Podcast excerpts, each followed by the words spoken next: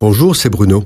Merci d'écouter ce podcast. N'oubliez pas de vous abonner et d'activer les notifications afin d'être averti chaque semaine des prochaines sorties.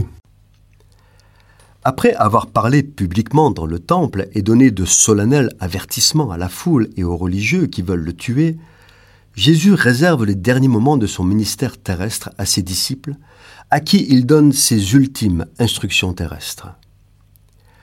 Il ouvre son cœur aux disciples dispense ses richesses et les prépare à leur mission divine. Jésus est à la veille de la croix. Il sait que c'est une épreuve terrifiante, ce qui donne à ses discours une dimension d'une grande intensité dramatique.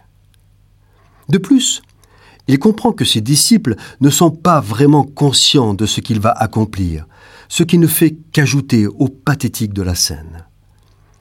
Le disciple que Jésus aimait, Jean, est si proche de lui qu'il est seul capable de ressentir et rapporter ce qui se passe dans cette soirée tragique.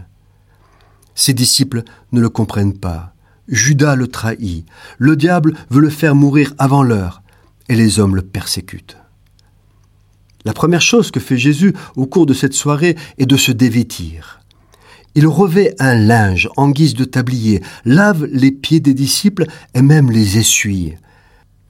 Il lave aussi les pieds de Judas. Ce geste est d'une portée symbolique immense. Dans cet acte se trouve l'essence même de la grâce et de la nouvelle alliance, une loi de liberté, de choix, d'amour et de service. Quelle leçon d'humilité et de courage le Seigneur donne à ses disciples. Les rites de purification étaient très importants dans la pratique religieuse juive. Or Jésus, qui est juif, suit exactement tous ces rites du jour de Pâques. Par contre, dans la loi, rien ne stipule que la purification doit être un partage mutuel, au contraire. Et c'est bien là l'esprit de Jésus et de la nouvelle alliance qui accomplit en toute chose la loi et va même au-delà, non dans un esprit d'obéissance servile, mais librement, à cause de l'immense amour qu'il a pour les hommes, quels qu'ils soient et d'où qu'ils viennent.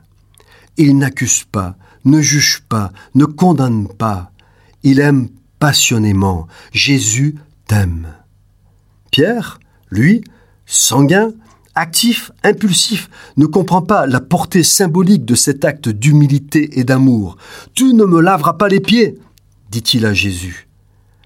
Il n'a pas encore compris que l'homme qui est lavé a seulement besoin de se laver les pieds parce qu'il repose sur le sol.